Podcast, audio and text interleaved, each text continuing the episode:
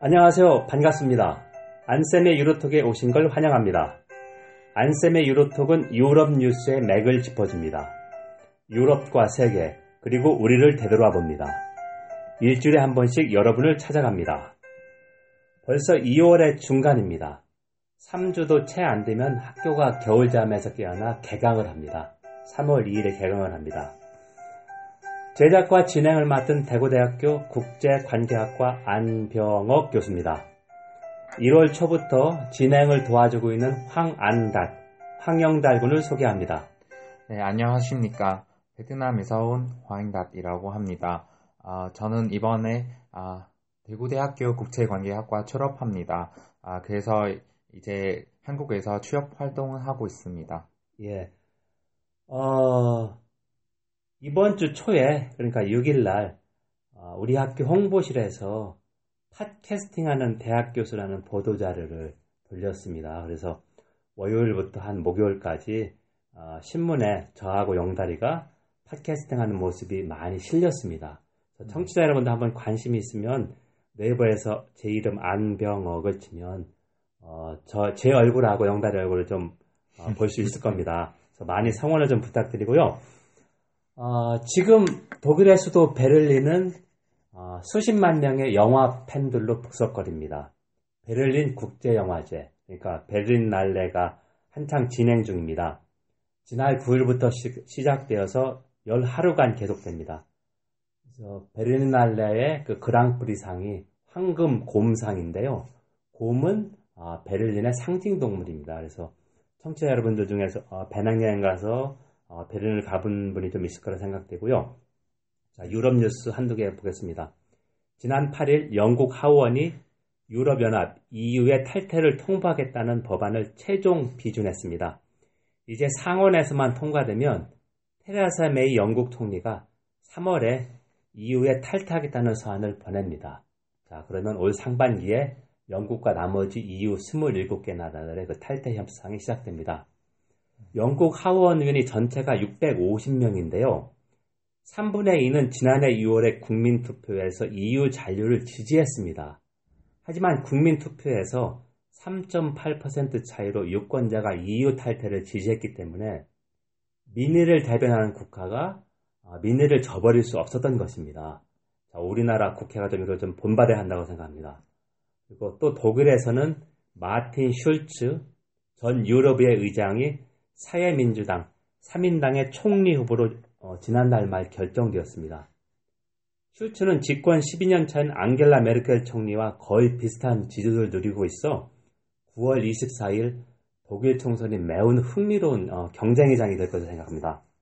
자, 이번 시간에는 독일과 함께 유럽 통합을 이끌어온 프랑스의 유럽 통합 정책, 유럽 정책을 점검해 보겠습니다. 네, 첫 번째 질문은요. 어, 프랑스의 유명한 작가 앙드레 말료가 우리 모두는 드골주의자였고 드골주의자이고 드골주의자인 것이다 라고 말했습니다. 이게 무슨 말입니까? 예, 샤를 드골을 모르면 프랑스를 모르는 것이다 이렇게 이야기할 수 있습니다. 그래서 이 말은 드골이 실행한 외교나 국방 정책이 프랑스에서 과거에도 현재에도 그리고 미래에도 나침판이 될 것이다. 그러니까 드골주의를 모르면 프랑스 사람이 아니다. 프랑스 이해할 수 있다는 말이고요. 드골은 1890년생입니다. 사관학교를 나와서 1, 2차 대전에 참전했는데 이때까지는 그렇게 두각을 드러내지 못했습니다. 하지만 1940년 어, 조국 프랑스의 절반이 나치에 협력하자 그러니까 프랑스 남부에 비시 정부가 들어섰습니다. 어, 런던에 망명했고 1940년 6월 영국 BBC 방송을 통해서 어, 프랑스 국내에 남아있던 어, 시민들에게 나치 독일에 결사항전하자는 호소문을 보냅니다.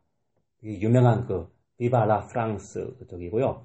여기서 그 레지스탕스 그러니까 저항한다 그런 말이 나왔습니다. 그 독일 점령하고 있는 파리, 아, 프랑스에서 저항했던 그 프랑스 사람들. 그래서 1944년 8월 말 아, 프랑스가 자존심이 큰 나라인데 만 4년 동안 파리가 독일군의 군홧발에 짓밟혀서 점령당했었습니다. 아, 드골은 승리한 장군으로 개선했습니다. 여기서 중요한 게 드골이 외교력을 발휘해서 어, 미국이나 영국이 탐탁하게 여겨지 않았지만 프랑스군을 이끌고 연합군의 일원으로 참전한 것입니다. 네. 그래서 이제 어, 2차 대전 후에 독일을 분단했던 그 연합국 사국에 프랑스도 끼게 된 것이고요. 그래서 2차 대전 후 정치에서 그는 후퇴했었는 게 후퇴했었는데 다시 불러난, 불러난 것이 50년대의 알제리 전쟁입니다. 프랑스 식민지였던 알제리가 독립하려고 전쟁을 벌였습니다. 그러자 현지들은 프랑스군이 강경 진압해서 뭐 강제 수용소도 만들고 그랬는데요. 반란을 일으켜서 프랑스 본토에 상륙하려까지 했습니다. 이때가 1958년이었었고, 자, 이런 국난에서 프랑스를 구할 사람은 둘밖에 없다 해서 정치인들이 드골한테 제발 좀 나와서 국난을 극복해 주시오 해서 호소를 해서 드골이 처음에는 총리로 와서 헌법을 개정해서 강력한 대통령제를 특징으로 하는 그 제5공화국, 제5공화국 프랑스 제5공화국 헌법이 비준됐고요. 1959년 1월 대통령으로 취임해서 11년 뒤 69년 사임할 때까지 드골은 프랑스 외교와 국방 정책의 틀을 만들었습니다. 드골주의죠. 네. 이 같은 드골주의는 정파를 불문하고 그러니까 드골 같은 중도, 중도 우파나 중도 좌파나 프랑스 사회당이죠. 드골의 이런 외교정책 틀에서 벗어나지 않았습니다. 상당히 의미가 있는 거고요. 자, 그렇기 때문에 프랑스를 대표하는 작가 앙드레 말로가 우리 모두는 드골주의자였고 드골주의자이고 드골주의자일 것이다. 자, 이거 한마디만 잘 이해를 해도 프랑스를 이해할 수 있는 핵심 키워드입니다. 네. 그래서 이제 2006년에 프랑스 이 텔레비전이 설문조사를 했는데요. 가장 위대한 프랑스인으로 드골이 선정됐습니다. 드골은 외교 정책을 국가 정체성의 표현으로 보았습니다. 국가의 자존심과 존재감을 구현하는 것이 외교다. 자, 이런 말은 우리에게도 상당히 의미가 있습니다. 과연 우리가 외교 정책에서 우리의 정체성, 그러니까 중견 국가로서 우리 정체성을 제대로 드러내고 있느냐 이런 거 한번 의문을 던져볼 수 있고요. 드골의 리더십 특징은 아, 카리스마의 바탕을 뒀습니다. 네. 그래서 기존 정당 체제를 싫어해서 기자회견을 자주 열고 국민에게 직접 호소했습니다. 그래서 국민 투표도 국민 투표도 빈번하게 열었습니다. 어, 드골의 외교 정책은 프랑스가 주도하는 유럽 통합 그리고 미국 주도의 국제 진서 반대로 규정할 수 있습니까? 예, 그렇습니다. 영국이 미국과의 특별한 관계를 바탕으로 해서 이제 국제지에서 계속해서 나름대로 역할을 수행하려 했다면 프랑스는 2차 대전에 식민지도 있고 유럽의 중견국가로 전략했습니다. 그래서 프랑스가 국제 무대에서 자기의 존재감, 드골주의를 구현할 수 있는 방법은 유럽의 지도자가 돼야 한다는 것이고요. 그래, 야만 국제 문제에서 앵글로색슨의 주도하는 질서를 견제할 수도 있겠습니다. 즉 유럽 통합 정책이 프랑스 세계 정책, 세계 전략의 하나가 됐다는 것이고요. 네.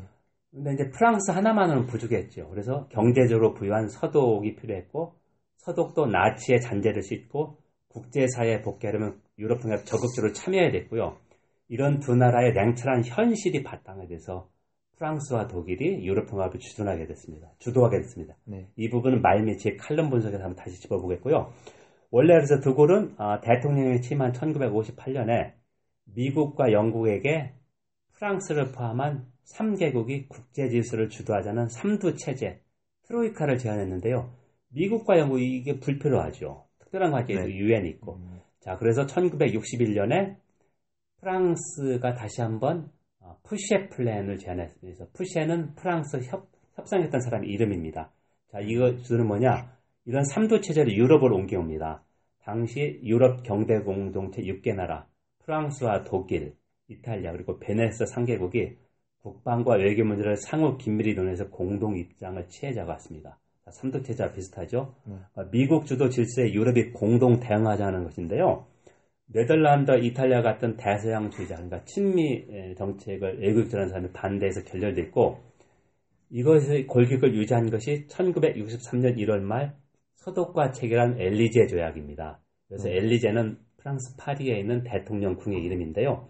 정식 명칭이 프랑스와 독일의 우호 조약, 프렌드십 트리트입니다. 그래서 외교와 국방 등 주요 정책에서 핵심 이슈를 사전에 논의합니다. 중요한 게 사전에 논의한다. 네. 자, 외교와 국방은 기밀이 상당히 기밀이 필요한데 그걸 사전에 논의하는 것이고요. 또 하나 중요한 특징은 문화 교류 협력을 강조했습니다. 그래서 청소년 교류를 좀 꾸준히 하고 있고요.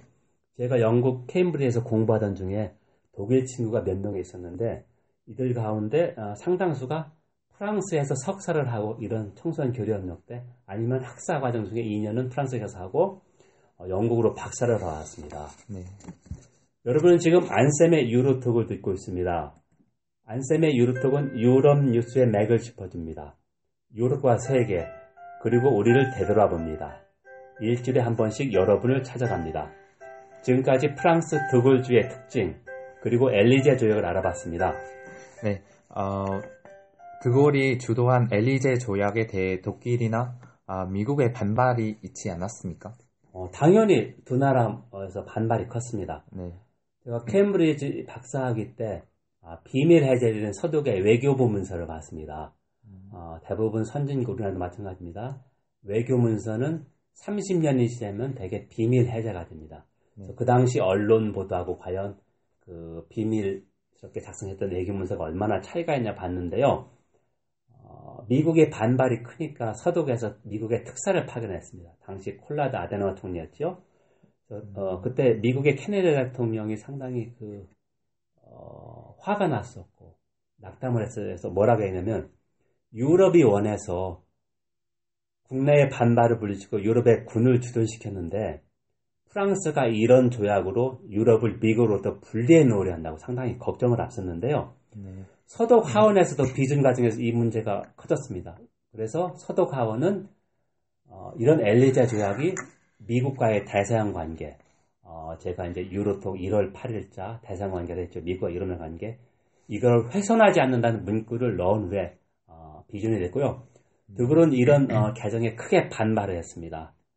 어, 또 하나 이제 뭐가 있으면 엘리제 조약 체결 한 달 전에, 그러니까 1960년 12월 말에 어, 영국이 그 당시에 유럽 경제공동 회원국이 되려고 신청을 했는데 드골이 기자회견을 열어서 일방적으로 영국 가입을 반대한다고 했습니다. 그래서 표면적으로는 영국이 섬나라이고 공동 농업 정책에 맞지 않는다고 이야기를 했는데요. 이거는 표면적이고 속내는 드골주의 바탕에서 어, 영국을 미국의 트로이 목마라고 봤습니다. 무슨 말이냐면 미국이 유럽 통합에 어, 적극적으로 개입해서 미국이 원하는 방향으로 이끌어 가려고 영국을 들여보낸다. 자, 이렇게 했기 때문에 만약에 영국이 들어오면 어, 프랑스 주대 유럽 통합의 지도력에 손상을 가는 것이죠. 그렇게 반대를 했고요. 다시 한번 강조한다면 프랑스는 미국의 유럽, 미국이 주도하는 유럽이 아니라 유럽의 유럽을 원했습니다. 즉 음. 프랑스가 주도하는 유럽의 유럽을 원했고요.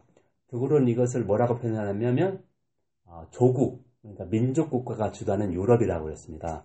제가 좀 불어가 좀 서투르지만 발음을 해본다면 l'Europe des patries 그러니까 Europe of Fatherland입니다. 자 그래서 이제 어, 누가 유럽 통합을 주도하느냐 유럽연합 집행연합 같은 초국가 기구가 아니라 민족 국가다 이걸 좀 분명히 드러냈습니다. 네, 어, 프랑스는 민, 민족국가 주도의 유럽 통합이 아닙니까? 어, 빈의자 위기, 즉 공석 위기에서 이런 경향이 가장 잘 드러났고 계속해서 이렇다고 알고 있습니다. 그렇습니다. 이번 에피소드 제목이 드글과 하이슈타인 맞짱 뜨답니다. 네. 두 사람이 맞짱 뜬 이유가 바로 유럽 통합을 누가 주도할까 그 이유인데요. 발터 하이슈타인은 어, 유럽 경제공동체, 지금 유럽연합이죠. 초대 네. 집회, 집행위원회 초대 위원장이었습니다. 자, 우리 어, 지난주에 유럽연합기구에서 집행위원회가 행정부기구 역할을 그랬죠. 그래서 법안과 정책을 제안하는데요.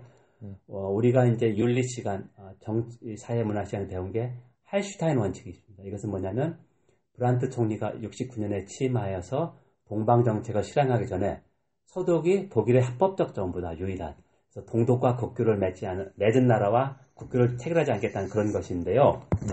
어, 원래 유럽 경제공동체 조약에 따라서 1966년부터 강요 이사회, 그러니까 입법 기구죠. 강요 이사회에서 주요 정책을 가중 다수결을 결정하냐. 그러니까 어, 회원국의 빚도 거부권이 없어지는 거죠. 이렇게 하는 거고 또 하나는 어, 유럽 경제 공동체 예산도 원래 이런 조약에 따라서 어, 회원국 분담금이 아닌 공동 정책 실시에 따른 어, 그거를 자원으로 자원으로는 자체 예산, 그러니까 공동 통상 정책이어서 어, 비현국에 대해서 단일한 관세를 부과한다고 그랬습니다. 그런 걸 예산으로 하는 자체 예산을 도입하자. 세 번째 유럽의회의 예산 승인권, 심사권을 주라고 해서 1965년 6월 강요 이사회에서 하이슈타인 집행위원장이 이를 제안했습니다. 자, 그러니까 드골이 이걸 수용할 리가 없죠. 그래서 65년 7월부터 반년 동안 프랑스 강, 프랑스 장관들에게 지시해서 강요 이사에 참석하지 말아라. 그래서 프랑스 강요 이사의 의자가 비어 있다 해서 empty chair crisis 공석 위기라고 합니다. 그러니까 네. 우리말로 빈 의자 위기고요. 그래서 유럽 공동체가 마비됐습니다. 그래서 프랑스가 유럽 통합에서 주도적인 역할을 했다고 할 때 서독하고 다르게 프랑스는 자국의 국이 어긋난다면은 이런 어, 파토 놓는 거, 뒤집어 놓는 것도 서슴지 않았습니다. 그러면 파괴적인 그런 힘이었었고요. 자, 여기서 말 그대로 두굴과 할시단이 맞짱을 떴다는 것이고요. 66년 1월에 1966년 1월에 회원국들이 룩셈부르크 합의라는 언론 보도문을 냈습니다. 이건 조약도 아닙니다. 자, 그래서 어떻게 결정했냐면 원래는 조약에 따라서 가중 다수결이 원칙이지만 회원국들이 아주 중요한 국익, vital national interest입니다. vital은 그 생명에 건드린다는 거죠. 네. 치명적인 국익, 아주 중요한 국익이 있다고 생각하면 끝까지 논의한다. 이건 뭐냐면 사실상 거부권 행사를 용인한 것입니다. 네. 그래서 1987년 단일 유럽 의정서, 1990년 유럽연합 조약에서 이제 가중 다수결이 도입될 때까지 20년 넘게 이런 그 룩셈부르크 합의가 유용했습니다. 그래서 이제 1970년대부터 독일하고 프랑스가 단짝이 돼서 유럽 통합을 이끌었고요. 60년대에 드골과 아데나워가 있었다면 70년대에는 프랑스의 지스카르 데스탱 대통령과 독일의 헬무트 슈미트 총리 작년에 사망했죠. 그리고 80년대부터 90년대 중반까지는 프랑수아 미테랑 대통령하고 독일의 헬무트 콜 총리가 있었습니다. 그리고 이 사람들은 제일 먼저 취임하면 취임하면 제일 먼저 방문하는 게 상대국 수도입니다. 독일은 파리, 파리는 베를린 이렇게, 방, 어, 이렇게 방문했고요.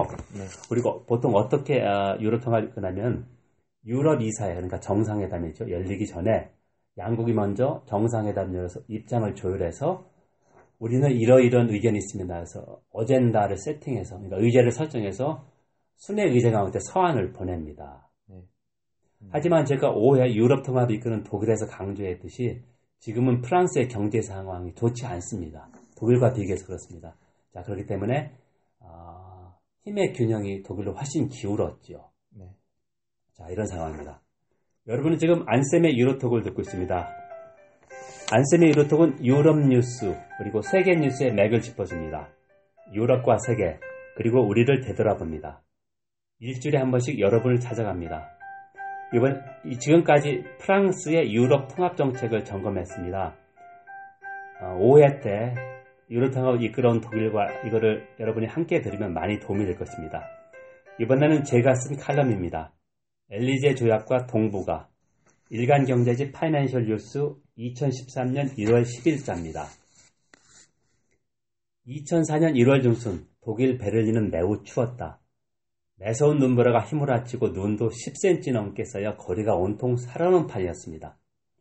독일과 영국 관계를 연구하던 필자는 당시 베를린 소재 독일 외교협회 개건연구원으로 연구원으로 그곳에 체류 중이었습니다. 인근에 있던 독일 기독교 민주당, 기민당 소속의 콜레드 아다나워 장문, 재단을 방문했다. 바로 이 재단의 정문 앞에 콜레드 아다나워 총리와 프랑스의 샤를 드골 대통령이 두 섭을 맞잡은 장면이 큰 부조로 새겨져 있었습니다. 이 부조는 1963년 1월 22일 불구 대천의 원수였던 독일과 프랑스가 적대 관계를 청산하고 우호 관계를 제도한 엘리제 조약, 독불 우호 조약의 장면을 담았습니다. 1870년 프로이센 프랑스 전쟁부터 1, 2차 대전까지 두 나라는 국경을 맞댄 이웃이었지만 피 흘린 전쟁을 치렀다.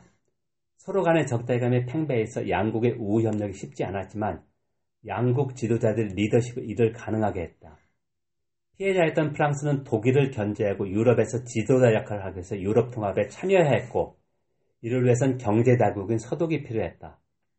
나치의 잔재를 청산하고 국제사회에서 정상적인 국가로 대접받기 위해서 서독도 프랑스와 협력해 유럽 통합에 적극 참여해야 했다.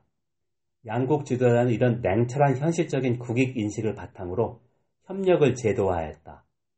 이 조약의 가장 큰 특징은 주요 외교 문제에서 양국의 사전 협의를 의무화했다는 점이다. 양국 수반이 최소한 1년에 두 차례 만났고 외무장관과 국방장관들도 수시로 만나 주요 문제를 합의했다. 또 청소년 교류를 의무화해서 서로가의 이해를 증진하고 화야의 초석이 되도록 했습니다. 조약이 유명무시되지 않도록 협력을 추동한 것은 양국 지도자의 강력한 정치적 의지 때문이었습니다. 그러니까 조약이 있어도 지키지 않으면 그만인데 양국 정치 지도자의 의지가 있었다는 것입니다. 독일은 2차 대전 당시 나치의 가장 큰 피해를 겪었던 이웃, 이웃 폴란드와도 1991년 6월 우호 조약을 체결해 협력을 제도화했습니다. 이 역시 프랑스와의 우호 협력 관계가 모델이 됐습니다. 오는 22일, 그러니까 2013년 21일이죠. 22일이면 엘리제약 50주년을 맞아 양국 정부가 여러 가지 다양한 기념 행사를 연다. 22일 베를린에서 양국 수반과 강요를 참석하는 독불 합동 강요회의, 독일과 프랑스의 합동 강요회의, 이어 양국의 합동의회가 열린 회의가 열린다. 7월 5일 파리에서는 양국 청소년교를 담당하는 독불 청소년기구의 50주년 기념식이 다양한 행사와 함께 개최된다. 그렇다면 동북아시아는 어떤가? 지난달 말 2013년 12월 말입니다. 일본에선 자민당의 아베 신조가 총리로 취임했다. 그는 2차 대전에 1급 전범들이 묻혀있는 도쿄의 야스쿠니 신사를 참배했고 자국 정부의 성적 노예 관여를 부인하는 구급파 정치인이다. 일본의 계속되는 역사 왜곡에 대항하기 위해서 우리는 치밀한 전략을 세워야 한다. 단기적이고 즉각적인 대항에서 벗어나 일본의 그릇된 민족주의를 제어하기 위해 중국 등 이해를 공유하는 국가들과도 적극 협력해야 한다. 2월 말 출범, 출범하는, 그러니까 2014년 2월입니다. 2월 말 출범하는 신임 정부는 독일과 프랑스의 협력을 참고해 면밀한 중장기 전력을 세워야 한다. 어, 지금 우리 현실은 너무나 이것과 동떨어져 있습니다.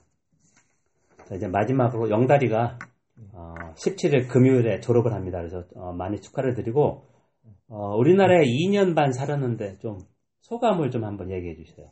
아, 2년 반 아니고 지금 거의 3년이 됐는데 네, 그동안 힘들 때도 좀 있었지만 대부분 즐겁고 보람 있게 지냈던 것 같아요. 제가 그 어, 한국에서 지내는 게 좋은 점 많지만 그 중에서 어, 교통이 편리해서 좋았던 것 같아요. 그 베트남이 불, 교통이 불편해서 음, 하노이 외에 다른 지역에 혼자 막 아, 다녀본 적이 없었거든요. 근데 한국에서 네이버 지도 그 아, 거만 있으면 버스나 지하철 그런 대중교통을 이용 해서 뭐 어디든지 혼자 다녀 다 돌아다닐 수 있었어요. 그리고 음, 한국에서 한국 친구들뿐만 아니라 외국 친구들도 같이 아, 사귈 수 있어서 좋았고 아, 그 친구들을 통해 간접적으로 아, 그 친구들의 나라 문화를 체험할 수 있어서 그게 어, 시야가 더 넓어졌던 것 같고 yeah. 아, 제일 좋았던 점은 한국에서 어, 가족이 없이 혼자 생활해야 했기 때문에 자립성이 생겼다는 점이에요. 어, 어, 좋습니다. 네. 아, 베트남에서 있었을 때 가족 옆에 있으니까 밥 걱정도 없고 아플 때도 걱정이 안 했는데 한국에 혼자 다 해야 했기 때문에 문제를 스스로 해결할 수 있는 능력 그런 능력을 어, 생 그, 그런 능력이 생겨서 좋았던 것 같아요. 예. 영다리가 막내라고 하는데 저희 위에 누님이 몇 분이나 있죠? 네, 세 명 있어요. 예, 좋습니다. 자, 그리고 이제 영다리가 아주 좋은 일을 해왔습니다. 그러니까 우리나라하고 베트남이 공동 역사책을 만드는데 그거를 좀 도와줬는데 그거 좀 간단하게 이야기해 주세요. 아, 네, 제가 베트남에 있었을 때 아는 선, 한국 선생님이 있었는데 그분이 베트남에서 아, 역사학과 석사까지 하셨어요. 그래서 아, 그분이 아, 한국에 있는 한국에 있는 역사 선생님들과 베트남에 있는 아, 역사 선생님들 간의 그런 한대 공동 역사 교과서 집필 사업 음, 아, 다, 다리 역할을 하셨거든요. 그래서 제가 그냥 통 번역 음, 음, 해달라는 그런 요청이 어, 들어왔어요. 그래서 그냥 참가해서 도와줬, 도와줬어요. 예, 아주 좋은 일 했습니다. 자, 다시 한번 축하하고, 자, 여러분, 제가 이제, 어, 다음 주부터 다른 조교와, 어, 진행을 할 겁니다. 다시 한번 좀 많이, 어, 호응을, 관심과 호응을 좀 부탁드립니다. 감사합니다. 자, 감사합니다. 감사합니다.